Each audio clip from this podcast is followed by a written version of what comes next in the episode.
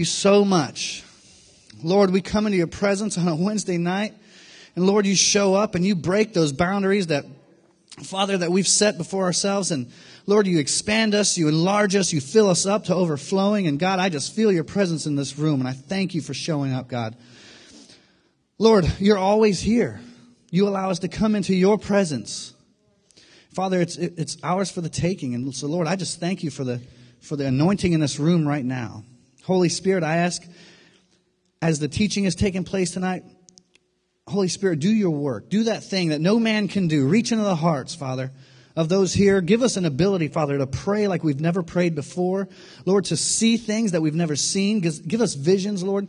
Give us triumphant visions.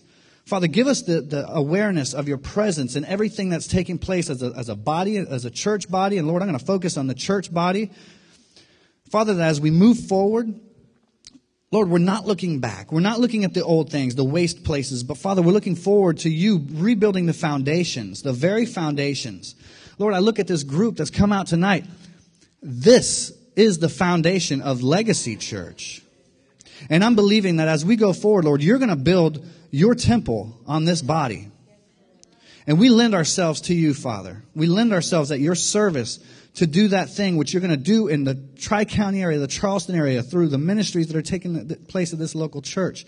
God, I thank you for being a part, of allowing me to be a part, allowing us to be a part of the mighty works that you're doing in this earth, Lord, in the redemption of those who you love so much. Father, give us a heart for the lost. We love you so much, God. We love you and we want nothing more than to please you and serve you all the days of our life. In Jesus' mighty name, amen. Amen.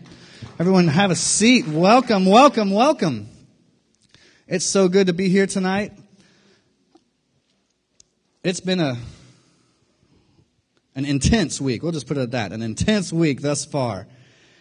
And I just look forward to coming together with you guys and just being able to share what God is doing. He's showing me some things lately. And um, I just want to I want to bring this to you. Tonight we've entitled the, the lesson Love and Limits. It kind of it alludes a little bit to what we're talking about, but I want to put an emphasis on boundaries. I want to talk about what it means to, to acknowledge boundaries, to set boundaries, to enforce boundaries, and to acknowledge boundaries in others' lives. When uh, I'm going to try to refrain from using names, um, but there's there's people that I know that are close to me um, even in the church and some even family members that we just we, we we're givers you know we love people. Even if we weren't christians we love people. We just love to to love. And even on the pruitt side we're full of i mean that's just that's just who we are. It's kind of annoying in some circles. They're just like you're so loving. Knock it off you know? But the fact remains we just we we, we love and we're going to continue to love. And that comes with some blessing, absolutely, but there are certain areas in our lives that we need to learn the difference between what it means to love the way God loves, but also how to honor the boundaries that God has allowed us to place in our lives and that He's placed in our lives. So I entitled tonight's message, Love and Limits. Boundaries is the focal point. And I wanted to to get a grip on where this was going, the, the, the, the term boundaries jumped in my spirit. And I had to define it. What is it? Um, the dictionary calls it something that indicates bounds or limits, a limiting or bounding line. Pastor Tracy, when she did her CSI uh, message, you know, we had the police line, do not cross tape up here. And whenever we see that in life, we tend to know that, okay, that's, that's an area you just don't go into, and you recognize there's authority involved there. It's police line. I mean, you don't want to, even if, you know, it'd be amazing if one day we just put police line out in the parking lot uh, between cones and just monopolized 90% of the parking lot, people would find other places to park. Even though there's no real, it's just that we, well, there's an authoritative feeling that comes along with that. So that it's amazing how that boundary that can be set will deter so many people, but it's visible. When you look at the life of a Christian or an individual, that even that's not a Christian, there's certain emotional spiritual and physical space that exists between you and another person. And that would, that would be a way to define a boundary. Another is the, the mark or the, the demarcation, if you will, of where you end, your, your person ends and another's begins, or where yours begins and another's ends. There's boundaries there. A limit or line over which you will not allow anyone to cross because of maybe something that's, you know, that line's been crossed in the past and the negative implications that it brought with it cause you to set a boundary that say, I'm not going to do that anymore. For instance, if you may have loaned somebody money um, and they didn't pay you back, or you were taken advantage of in some other way. Maybe it was, I mean, there's an endless number of ways that that can happen, but we tend to set a boundary and say, that's, I'll never do that again. You know, we, we make a, a declaration or, Pastor, what, what is it in encounter when we talk about yeah, we make yeah vows and judgments and that, but you, you vow not to do anything again. You set that boundary because of something that might have happened in your past. An established set of limits over your physical, spiritual, and emotional well-being, which you expect others to respect in the relationship with you. That's a big one. Um, when it comes to authority, and just recently I addressed this with my youth. You know, I Kelly and I and Tyler as well, we, we tend to want so badly to come to their level, to our youth's level, and see them eye to eye and be able to, you know, use their lingo and dress like them and talk, you know, just interact with them. But what happens is we sacrifice a bit of that authoritative figure, if you will.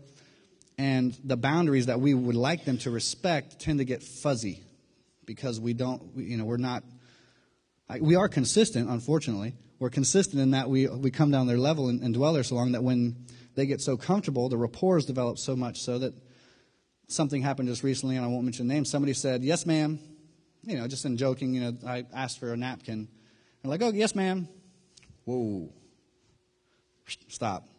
And it was kind of, oh, you know, they were kind of testing the water, thinking, oh, maybe I can get away with this. And when I, no, it was, you know, that, that boundary had to be defined rather clearly emotional, spiritual, and physical space that you need in order to be the real you without pressure from others to be something that you're not. Now, that's a big one, and that's where we want to that's where we want to, to spring from tonight is as Christians, we need to be certain as to who we are in Christ. If we're going to walk out a life that glorifies God, how many of you know God was not a doormat? Jesus Christ, when he lived here, I always refer to him sitting in the marketplace, weaving a whip, and just taking his time to determine, okay, there's going to come a time here where I'm just going to unload. They are not going to take, you know, this not this isn't going to happen. He just stepped forward, but he knew his place. It wasn't he wasn't haughty. He wasn't um, he wasn't going in there with, to take advantage of his or, or to abuse his authority. He simply had he observed their, the boundaries that were being violated on their end because believe you me, there were many boundaries being violated. But he operated in his boundary as a Christian. I mean, if there was a Christian, Christ was him. And he did some things that might look unchristian to someone in the world that would say, oh, but, you know, he went and flipped over people's tables and let their animals loose. And, you know, that was just very, very unnice. Well, boundaries don't always look nice necessarily. And we'll get, we'll, we'll try to clear this up. I want to make sure that as we go out tonight, that we, we walked away with the, this is what I want us to get. We want to take control of our time, our talents, and our emotions. The purpose of tonight's message is to establish that, that you take control of your time, your talent, and your emotions. That's the goal tonight. So everything that's spoken, it revolves around that. It can get hairy. And as I've rehearsed this and I've talked, you know, I've, I've gone through and I've, believe me, there's been a lot of changes and I've, I was hoping I wouldn't stick to my notes tonight because uh, it's, this is a tough one. Have you ever wondered about any of these things? If you tell your friend who's asking you for money and they've asked you before, they know you're a Christian and the Bible says that you're going to lend money, so they're going to come and they're going to seek you out because you're the one that you're the Christian. How many times that if pastor was here and I had him tell us how many times that phone rings in a given day with individuals asking for money for their electric bill? Y'all are a church. You're supposed to pay my electric bill. I mean, they'll say things like this. Tyler, are you here? He went in. No, he's back there. He answers the phone quite often. And, and you get these, Maria, you've answered the phone, and it's people with these outlandish requests saying, you know, will you pay my car payment? I need, I need some help with my mortgage. They don't say hello. They don't, it's just boom. Because we carry that stigma as Christians that to the world or someone um, that might be has a, have a Jezebel spirit or they'll come and they'll attack you. And if you don't know who you are in Christ and what those boundaries are and what you're obligated to as a Christian and what you're not, you will get walked on and taken advantage of. Certain people get put in jail on a regular basis and they call you and you know the first time you bail them out, you love them, you're a brother and sister in Christ and they go back and they call you again and gosh, okay, you're my friend. I mean, who else are you going to call? And you'll you'll reason beyond reason to uh, to do it, and then they'll just start taking advantage, and they'll call you. It'll be the first one they call because you're going to come. Do you do you fear that you're not going to be considered long suffering if you're not at their beck and call? We need to ask ourselves these questions. Now, if I try to discover who I am, maybe I'm spending maybe I'm spending some time on myself. I'm in a transitional period in life, and I'm going to put off maybe. Now, Pastor, uh, is this being recorded? Because I don't know if he's going to want to. Maybe I want to. Maybe I need to put off the children's ministry for a little while. Maybe I'm just a little overburdened, and I need to take some time to figure out who I am. And but am I not? Am I? Am I being selfish? Because and we have these conundrums as, as Christians who serve in a church. We need to understand what God has called us to do as individuals. The Bible says that we're to focus on others, absolutely. But He's not going to have a good, sharp tool to use to focus on others with if you're not focused on yourself in the least. You need to know who you are. Now, all these conflicts, they have a common theme. You know, we got to love someone, absolutely, but at the same time, there's a requirement of righteousness on our part and on their part. You know, we've got these people that might call us for the money or for the, you know, to take advantage of us. We've got to require some righteousness from them, especially those whom call themselves our brothers and sisters in Christ.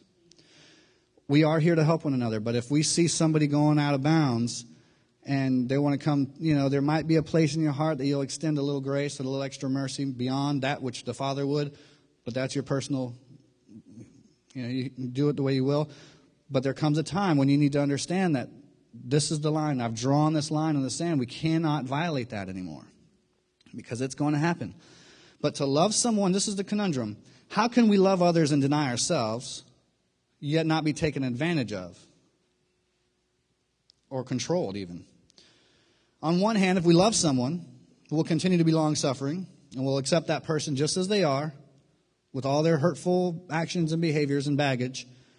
So we continue to give as the Christian thing to do. But then on the other hand, they continue to act in this behavior that negatively affects our relationship.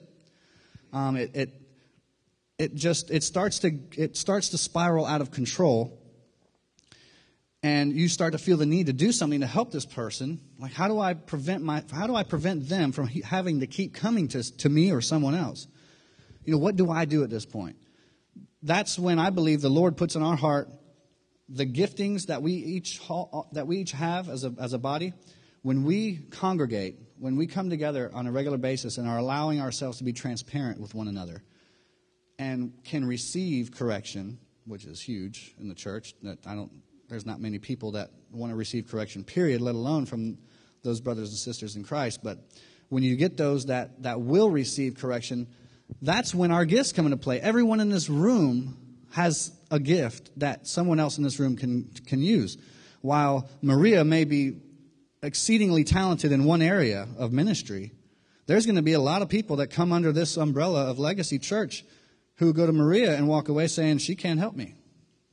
And, but lo and behold, they can walk to any, any other, you know, Casey has a, a unique ministry and Tim, I mean, Tim has, a, you know, they, the guys come, they hang out, they do guys things, you know, they come home smelling like goats. You know, the guy, you know, but uh, it, I mean, that's a, that a lot of, a lot of guys want that. There's some guys that are, that might want to come and sit under a, you know, under a ministry like maybe Ed's got, you know, something going on in his house and it's just different. We all have different giftings, and we need to figure out how we can do, do something with that, but we don't know what to do. Well, the Bible teaches the two sides of love. One loves and accepts people and forgives and is mercy motivated and has all the grace and everything else. And we take them just as they are, but the other acknowledges truth and requires righteous behavior. That is our job as a church. We're brothers and sisters. I had a lot of fights with my brother in my past. And um, he and I grew up on a on a different plane. We're half brothers. I think the fact that his biological father and my biological father were different played a major role in the dynamic that we that existed between the two of us. But nonetheless, we would look out for one another. And if some if he was doing something really stupid, I would tell him, "You're you're being really stupid." I didn't have to sugarcoat it. I didn't have to. Um, but he was my brother. There was there was a blood there that allowed me to be straight up. Listen, now I'm not preaching disrespect. I don't want you to. You know, I wasn't always very respectful to him, but he had the ability to receive my heart, despite what came out of my mouth.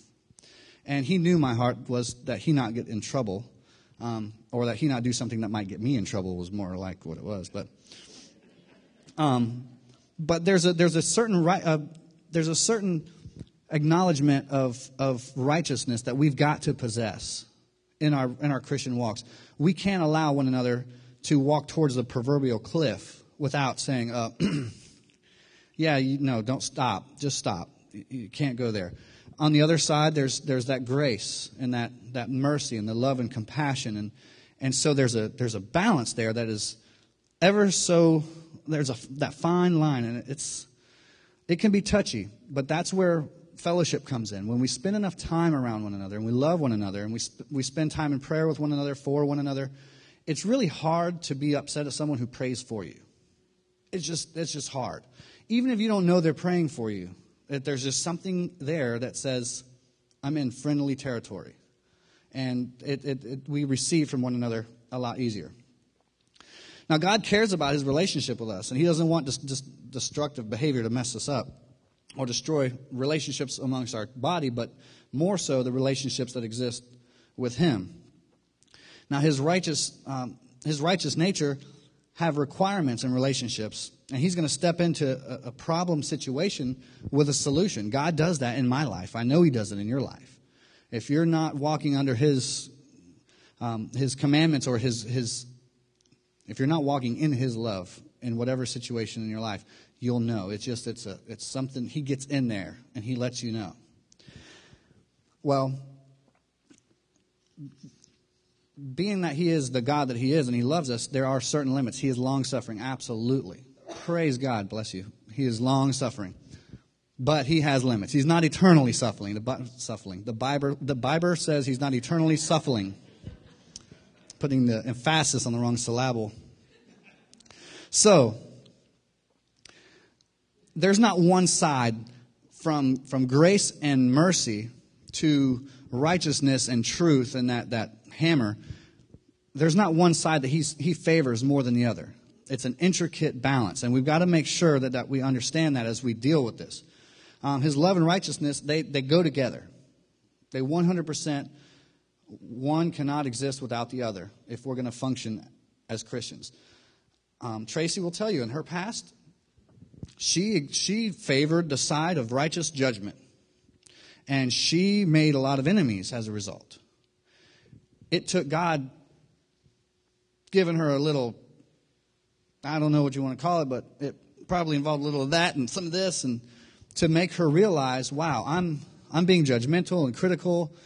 And while I'm, I'm standing in your truth, Lord, I'm telling them what the Bible says, and I'm, I'm, I'm but he says, You're not loving them. You're not being compassionate. Slow down. Chill out, girl.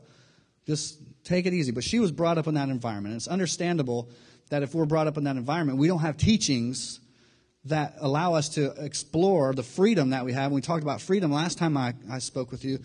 But the freedom exists in his love and compassion, but yet his righteousness and truth. And we've got to function and flow in that. We've got to be sensitive and discerning to the times and moments, situations um, and, and the opportunities because God's going to give us so many opportunities as we're faithful, as we're, as we're diligent in seeking Him.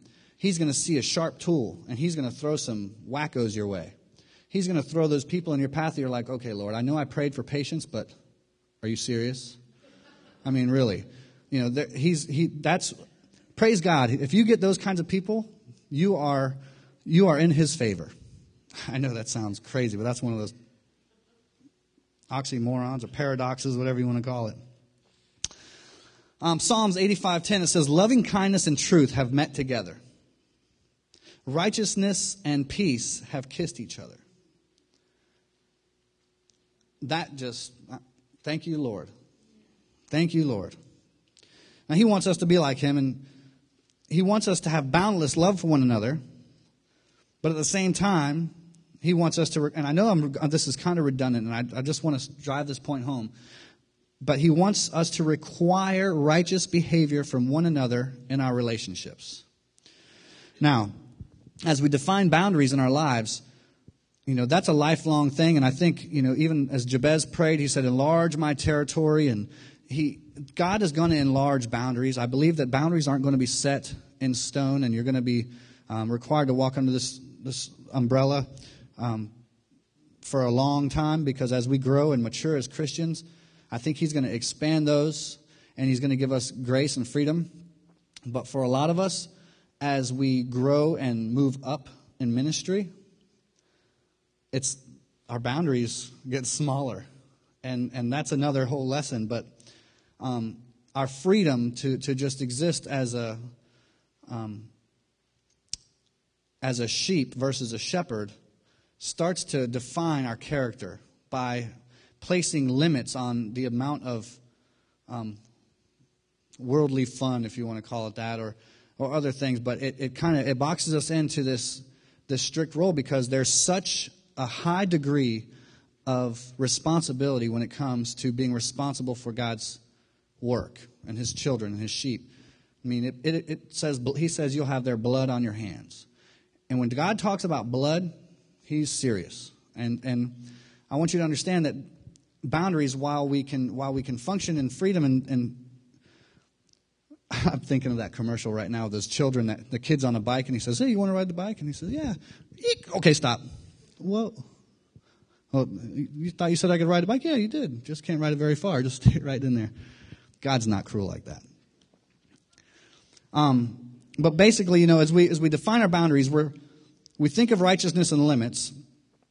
We refer to boundaries in that righteousness and limits. But basically, if you can picture, and I'm going to use the analogy of maybe a, a HOA um, scenario, but it's a property line. And if you look, if you've ever been through, well, pastors refer to his neighborhood on a number of occasions. He talks, talks about his neighbor having a yard to keep and he having a yard to keep. And there's a line that's not really spray painted between the two yards, but it exists, and you know it exists. And he would tell you because one has crabgrass and the other doesn't, but no. Um, but the fact is, there's an obvious line there that exists. And in our personal lives, we need to acknowledge that we have that, if you can get that image, we have a lawn, we have a property that we're responsible for. Now, your neighbor is not going to be able to look over the fence and tell you, he might make some observations, and there, people are totally entitled to observe your landscaping and make all the comments they'd like. Don't let it ruffle your feathers. But they can't tell you whether or not you're going to cut your grass. They can't tell you if they think you should alter your lighting. Um, just as much as they would, they would tell you what is wrong in there and they would expect that you would change it. Try asking them to come cut the grass. Say, if you don't like it, come cut it. I doubt they're going to get involved with that. So they really don't have a right um, to that. But they also don't have the responsibility either. Part of our ownership of and right of owning property is it comes along with the responsibility of maintaining it. And there's there's a lot of responsibility in our souls and the maintenance of our souls. And God wants us to acknowledge him in everything that we do, but he gave us individual individuality. And so as we as we go further in this, I want you to, to understand that there's a while we have an entitlement to what we have, we have a responsibility to maintain what we have, what He's given us.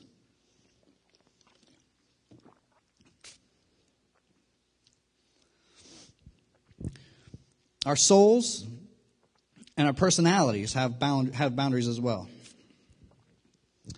Now, I talked to you about where we, we can define a boundary or, or acknowledge a boundary by where we end and where another begins. There's that personal space.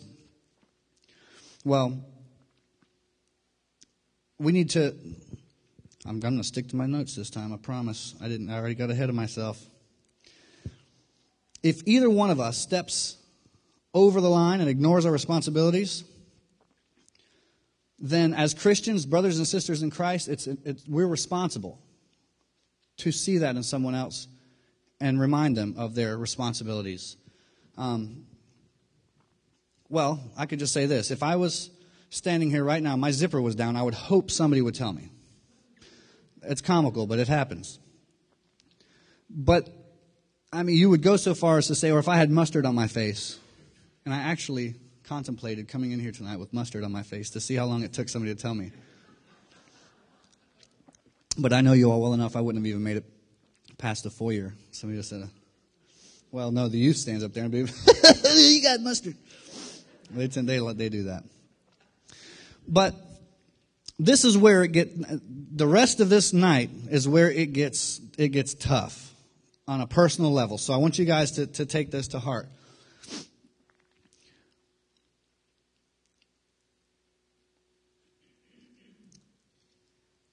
Let's first, before I even get into that, I want to talk about the, the purpose of boundaries. Our, our boundaries are, are set in place to protect certain aspects of our lives. Boundaries are a good thing firmly established, recognized, acknowledged, heeded, they protect very valuable assets in our lives. One of them is our feelings. Feelings get hurt when. Have you ever heard of the story about the elephant who couldn't say no? Anybody? Okay, one. Cool. That's all I needed. Even if you're lying, I don't care. One is fine. No, she's not, though. She doesn't lie. But there was an elephant once upon a time. But there was an elephant, and he, it was a little children's book, but this elephant had troubles. He, would, he was depressed. He was like Eeyore on Winnie the Pooh. And he just, he'd do anything for everybody. He loved everybody. But everybody would say, oh, you know, you need help with this? Call Elephant. He'll do it. Call Elephant. He'll, everybody, okay, I'll do it. And he just wished, you know, I wish I could say no. I wish, well, actually, he didn't even know what it was. Finally, somebody asked him, what's wrong? And they got to the bottom of it after some intense, deep deliverance sessions and therapy.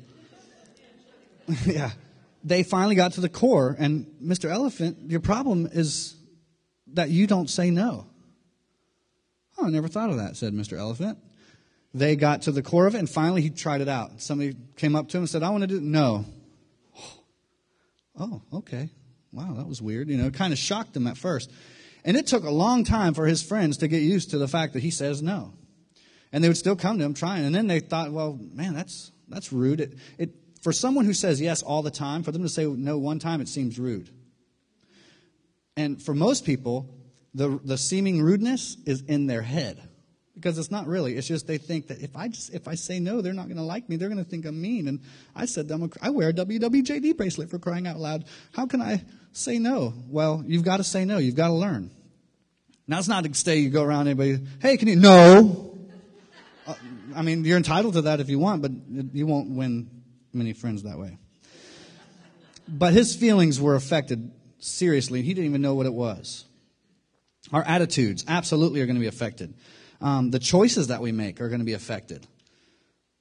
The limits that we have in our lives are going to be affect, are, are affected by the boundaries. And how, you know, if we if we govern our lives based on what other people think, we're not going to go very far in most cases. The limits that we set in our lives are typically based on what other people tell us. And it starts with childhood and your parents and what they instill in you. And eventually you develop this set of expectations for yourselves that limit you. Well, if you set boundaries and you allow yourself to spend time on, on developing who you are, where you're going in life, then you will blow the glass ceiling off of your limits. And, and that's an amazing thing. We need, to, we need to digest that. But our thought life, boundaries protect, protect our thoughts. We need to allow ourselves to, to be free to dwell on those things that God has put in our lives, those things that are, He's written about. And when we're so burdened by our responsibilities to other people, we tend to get off of His focus. And the enemy is going to do this. He's going to, he is a Remember the border bullies? Who read? I don't even remember what book it was. We talked about border bullies. The ones that when you got to the border on the way to this place, which one was it? The dream giver. They would stop you at the border and just tell you, you're not, you turn around, go back. You're never going to make it. You're just, they're the border bullies. And Satan does that in our lives and he'll tell you you can't do something. And if we don't set our boundaries and heed them, then we're going to, we're going to, yeah, then the Satan, Satan is right. Um, boundaries protect our desires, our behaviors, our talents, and then ultimately our ability to love. And that's big. God is really big on love. I heard it once. I mean, somebody said that one time, and I, I, I just sucked it up. Now, I wrote down scriptures on. I'm going to ask you guys to write these down. I, I really do want you to to take the time tonight, if you will, to read them. These are these are good ones. All of them are good, but these are really good ones. All right, if I'm angry, it's really my problem. Now, God, God gives us the, the freedom to be angry. He does, he does say that. He, anger is not a sin. But to sin in your anger, well, that's a sin. But also to, to let that consume you so much so that you go to bed angry. That tells me you've got a border issue. You have allowed somebody to violate some borders, and as a result, you are you're just messed up, and you need to you need to reevaluate and, and, and heed those borders. Um, we need, to, it's our responsibility to handle it in a biblical way. But uh, Ephesians, that's Ephesians 4.26. Write that down, and I want you to, to meditate on that. Um, if my behavior is out of control, which I tell you, there's, there's some radical Christians that while they love God and they love people, and their, their, their behavior just can be out of control. And I'm referring, I'm, I'm sticking to Christians. I'm not even going to include the world in this because that's like, that's a whole nother sermon. But if your behavior is out of control as a Christian, you've got to learn some self restraint. 2 Peter 1 6. And the same is true for the rest of the things um, that are part of my soul. Now, we're talking about soul here what makes up your mind, your will, and your emotions. All right, this is that's important to, to keep in mind here.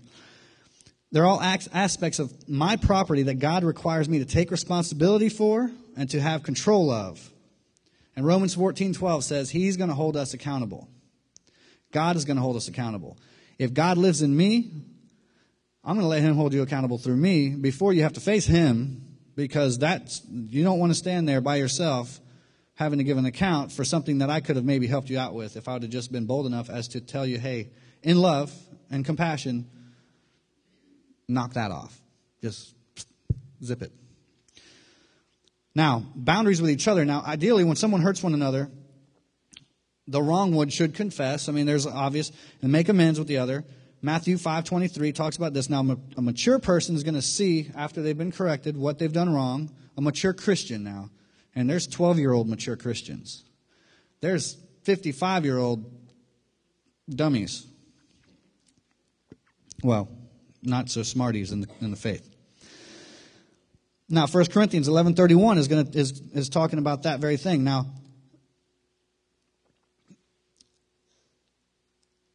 it's going to become more and more important as we grow in the, in the Christian faith that we learn how to navigate the area of correction.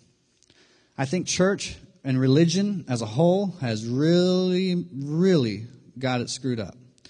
And most people that come out of churches, religious, um, denominational, and I'm not going to pick on anyone in particular, but there's just a lot of people that come to God at, in a place like Legacy Church. And I'm not tooting our horn, but the fact is, if you come from a church that has uh, a mentality that is corrupt, and you come into a place where love roams freely, it is a shock. It I experienced this here just recently. We had someone that I'm doing I'm doing some work for someone right now, and um, I just mentioned, hey, uh, you know, you might consider coming to our church if you'd like to come. Well, she came, and I was hoping she'd bring her son. I want to get Jay in here. Um, I said a name, didn't I? Okay, just just strike that off the record, please. Thank you. Um, but yeah. I had a chance to speak with her after Sunday, and she was speechless. She came from another denomination and said, I really enjoyed your church. I have never left church feeling better when I left than I did when I got there. to me, that's like, why did you keep going? But it, I know because this is all I know. But my goodness, there's so many people walking around out there living into the, in that that oh wow. I don't even know if that had anything to do with what I was talking about, but that's fine. Now, in Galatians 6 1, it talks about if we don't see that we're wrong, then it's up to someone else to bring it to our attention. I just I'm giving you all these scriptures because I, I do want you to know that this is all truly scriptural. If we're wise, we'll accept and correct our behavior. Now, that is the part of the, of the loving discipline of God that as He helps to improve us through our friends, we're going to grow and develop. Now, if you look at Hebrews um, chapter 12, verses 5 through 13, and Matthew chapter 18, verse 15. Now, here it is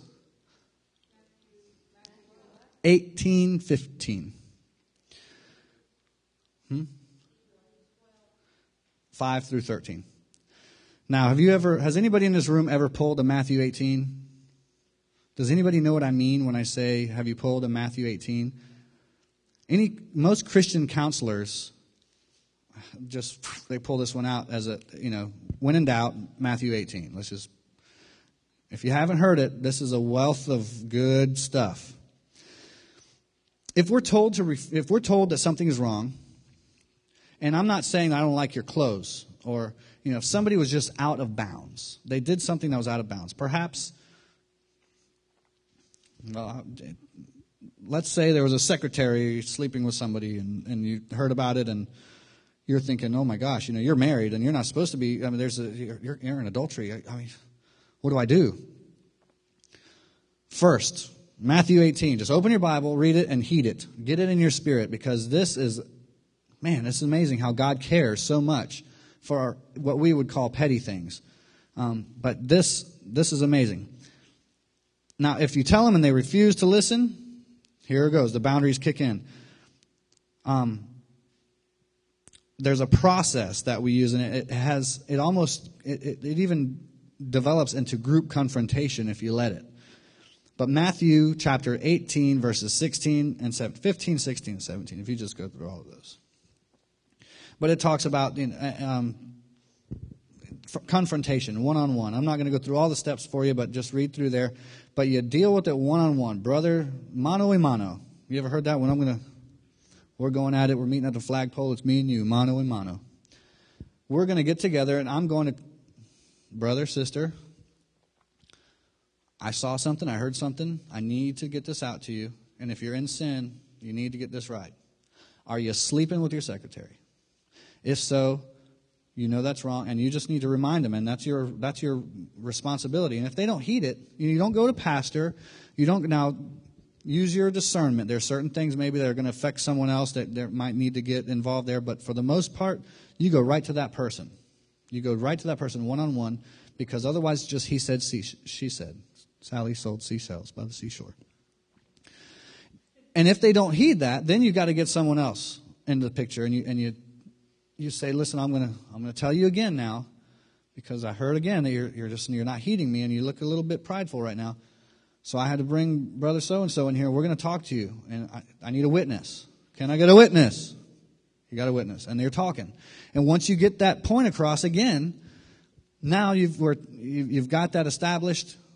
You know that way they can hear you, and you're like, hey, am I out of bounds here? Because I'm telling him or her this thing that you know, I believe that this is what God's saying, and we're all Christians, so correct me if I'm wrong, because you're doing this more as a protection because you might just be out of whack yourself if you have this perception that maybe what they're doing is wrong, when in reality it's not biblically, biblically wrong, and I'm the one that needs correction. So it really kind of just builds this, it's a boundary line. You know, you're just establishing these boundaries. And then finally, it gets, it gets hairy. Read on in Matthew, and it'll go there. But the key here, the key thought, and get this, is that it is not godly to allow evil to go on when someone else is in denial of his or her sin. We owe it to each other, ladies and gentlemen. We owe it. Brothers and sisters, we owe it to each other to love correct to, to love correctly by disciplining one another. We love correctly by disciplining one another. Discipline, God chastens those whom He loves. We need to make sure that we're disciplining, discipling. That's where it's derived from. It's, we're disciplining one another in loving compassion. That can easily be uh, left out. Here in Hebrews 12, 12 and 13, I want to read this. It says, Therefore, strengthen the hands that are weak and the knees that are feeble, and make straight the paths for your feet, so that the limb which is lame may not be put out of joint, but rather healed. Although it can be painful sometimes, in the long run, it's the best thing for us. Relationships will be tested and strained, but be bold. They will thank you later. I got a phone call today, um, and I mentioned a situation that I was having with some flooring I was installing, and a brother of mine in Atlanta, Georgia said, Stop. Stop where you stop. Have you put it down yet? Stop. Don't do it. And he explained to me, and I won't get into all the details, but he saved me a ton of time and money and headaches and broken relationships. I mean, all these, but he had the boldness to just say, stop. He didn't even, well, I might suggest that you not carry forth with that. No, he said, stop. Whoa, hold on. Okay. And that got my attention. Thank you so much. I can't even appreciate on this end how thankful I am because I heeded him. I didn't just say, well, it's already here on site. We already started. Let's just go on with it and we'll. And later on, he'd just have to say, well, I told you. I mean, it's not my fault. I'm not hating him one way or another. I'm, I'm just thankful for him. And later on, I, he'd be a lot more wise, and he is a lot more wise now that I've, I've decided not to go that route. Okay. We're coming in for a landing. We're, we're almost running longer than I am allowed to. Um, I think that the, the key here is that we're going to be able, the other key here is that we're going to be able to develop character through this process. When, when I think of integrity and character, I see someone who isn't afraid to stand up for what's right. And that means you, you stand up for the little guy who can't stand up for themselves. And you, you acknowledge that, you know, there's certain things that people aren't aware of. You know, there, there's baby Christians amongst us that don't realize the boundaries. And there's so many analogies to be made, but I think of the leash on the dog, you know, after, you know, they don't know the boundaries. Yeah, wow, it just, that'll get your attention real bad. And they'll do it again and again and over there and then over there. And, and you feel for the, for the dog, you know, and uh, sometimes you just have to experience things to, to get it. But if I could save you from that, I'm going to. And I can only trust and pray that you're going to get it eventually. If there, there comes a time when that dog doesn't do it, you take the collar off the dog, and he just doesn't go for fear that, uh, just not even fear, he, it's knowledge, a word of knowledge. I know if I cross this, I get shocked. I'm just not going to do it. The truth is, he's not going to get shocked anymore, but he might get hit by a car. but the whole point in that was not to torture the poor thing, it was to protect them from that car. And that's what God does. And that's what we do as brothers and sisters in Christ. We need to acknowledge our boundaries, understand our boundaries, operate within our boundaries, take ownership of our boundaries, be responsible for our boundaries, and then be held accountable for our boundaries and hold each other accountable for our boundaries. if I could get anything out of this that would that would really um, help is that you, you you get that love ingredient and you get that righteousness and you just put them into a something and you shake them together and you just try to get a nice blend that works and every person is going to be different. Robert platt i don't i didn't know you when i was little growing up. I haven't known you that long as it is but i know i can walk up to him and just be straight up bold blunt and just kapow throw it at him. And he's just going to receive it. He, under, he understands. But some of you whom i don't know or don't know me I'm, there's another tact. While the truth might be the same and all the rest, there's going to be that tact and that need for, uh, I, you know, I'm, I'm not trying to, you know, but, but knock it off. Well, yeah, that, that'd be great. No, I wouldn't be that. That'd be great. So that's what we have tonight. I want you guys to take those scriptures and I want you to, to, to meditate on those things. And I want us to be a stronger bunch for it. Pastor relies on us to keep the peace to, to, to make the peace in this place. And the way we do that is not by heeding his instruction or his commands as pastor, rather heeding God's word. 90% of pastor's job in regards to us and handling us and counseling us can be easily nipped at the bud if we just get these precepts. And if you don't get it on your own, ah, just understand that the, the, the wealth of knowledge in the body that we have here is such that we can go to one another and we should be able to go to one another and have that camaraderie and that fellowship and that, and that understanding number one, it'll make pastor's life so much easier. And when we do need his time, it'll be that much more profitable because he can give it to us. But also, praise God, he's given us the ability to minister to one another as well. And as we've come under his word in this place, I believe we get the best teaching here. There are tens of thousands of dollars saved annually by each individual just by attending church here. Some people say, well, I tithe a whole lot. Well, you're, I mean, if, if we charge for the services that you get out of God's word, then doggone it, we're under, we're underpaid. We need to, we need to up that ante a little bit here, make it a $500 a week minimum to start. You know, I mean, there's a lot that can, that can come out of it. But let's, uh, let's pray. Randy, if you wouldn't mind getting the offering set up. Actually, there is a counseling fee for tonight and tonight only. No. But uh, as we pray, I want you to lift up Pastor and Tracy while they are in the land of the raging Cajuns. And you know that town is just, it's vibrating right. If you walk out there, I mean, right now it's just, there's a something in the, it's, it's not safe. I mean, the Saints are going to the Super Bowl. You know, there's this energy just oozing out of Louisiana, and uh, it's just, it's got to be invigorating. I just pray for protection and the pastor doesn't come back a Saints fan because it can really. The only the only Saints that I want him, to be fans of are, are, these right here. That's the only Saints I want. To be. All right, Father, thank you so much for tonight, Lord. This midweek service, Father, we know that you you, you don't see Wednesdays, you don't see Saturdays, Father. You just see us in your presence, and I thank you, Lord that we're able to come together and, and you've shaken off those things and you've given us a, a tidbit to chew on for the rest of the week. And I just pray that we'll go into your word over the next few days and, and seek you. And Lord, that you catapult us into the next level, whether, whether it be individually or corporately, Lord, I just, I do sense something stirring in the spirit.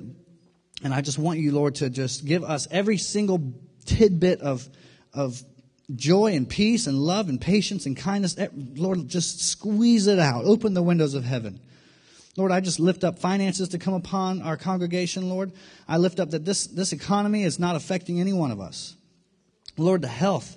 I just pray that you would just dispatch angels right now to just go around and, and that spirit of infirmity, Lord, I just I just bind him. Lord, send those angels to just Lord, if there's a cup that's dirty and you just fill it up with fresh water and leave it running to overflowing, Lord, that dirt can't stay in there. It just gets full of pure, clean water. And I just pray right now that your Holy Spirit reach, pour into the lives of everyone here tonight and just continue to flow, Lord. And those things that we're not even aware of, Father, will just come to the surface and be purged from our spirits, Lord, and from our bodies.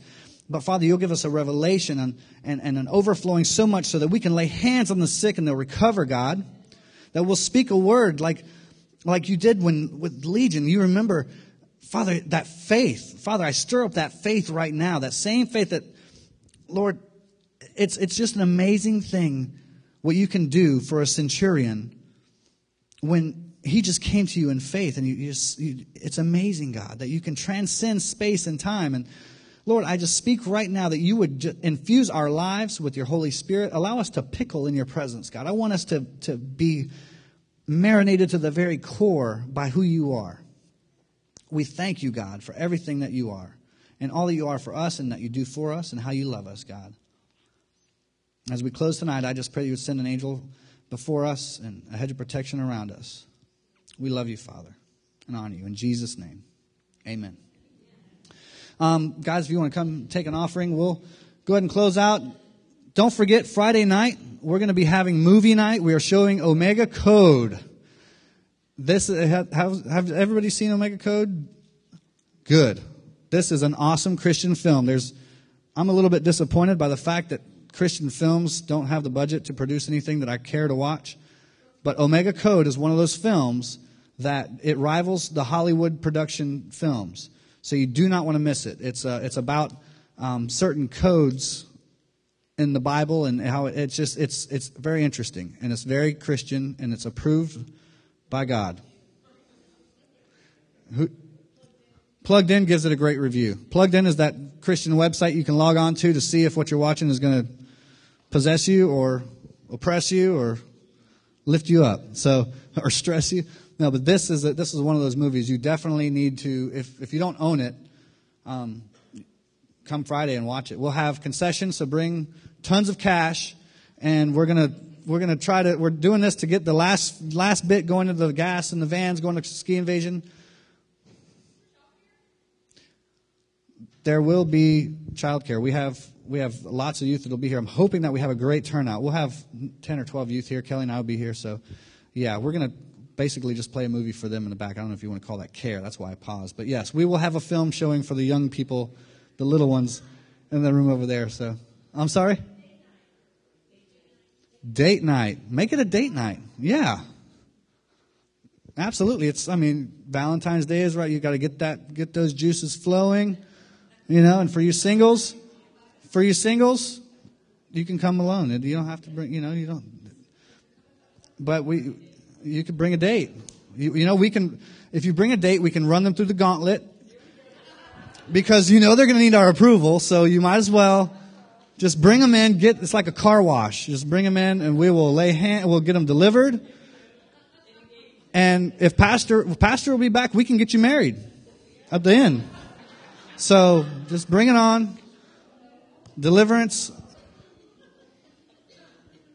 You know, it's pretty good for a hundred bucks.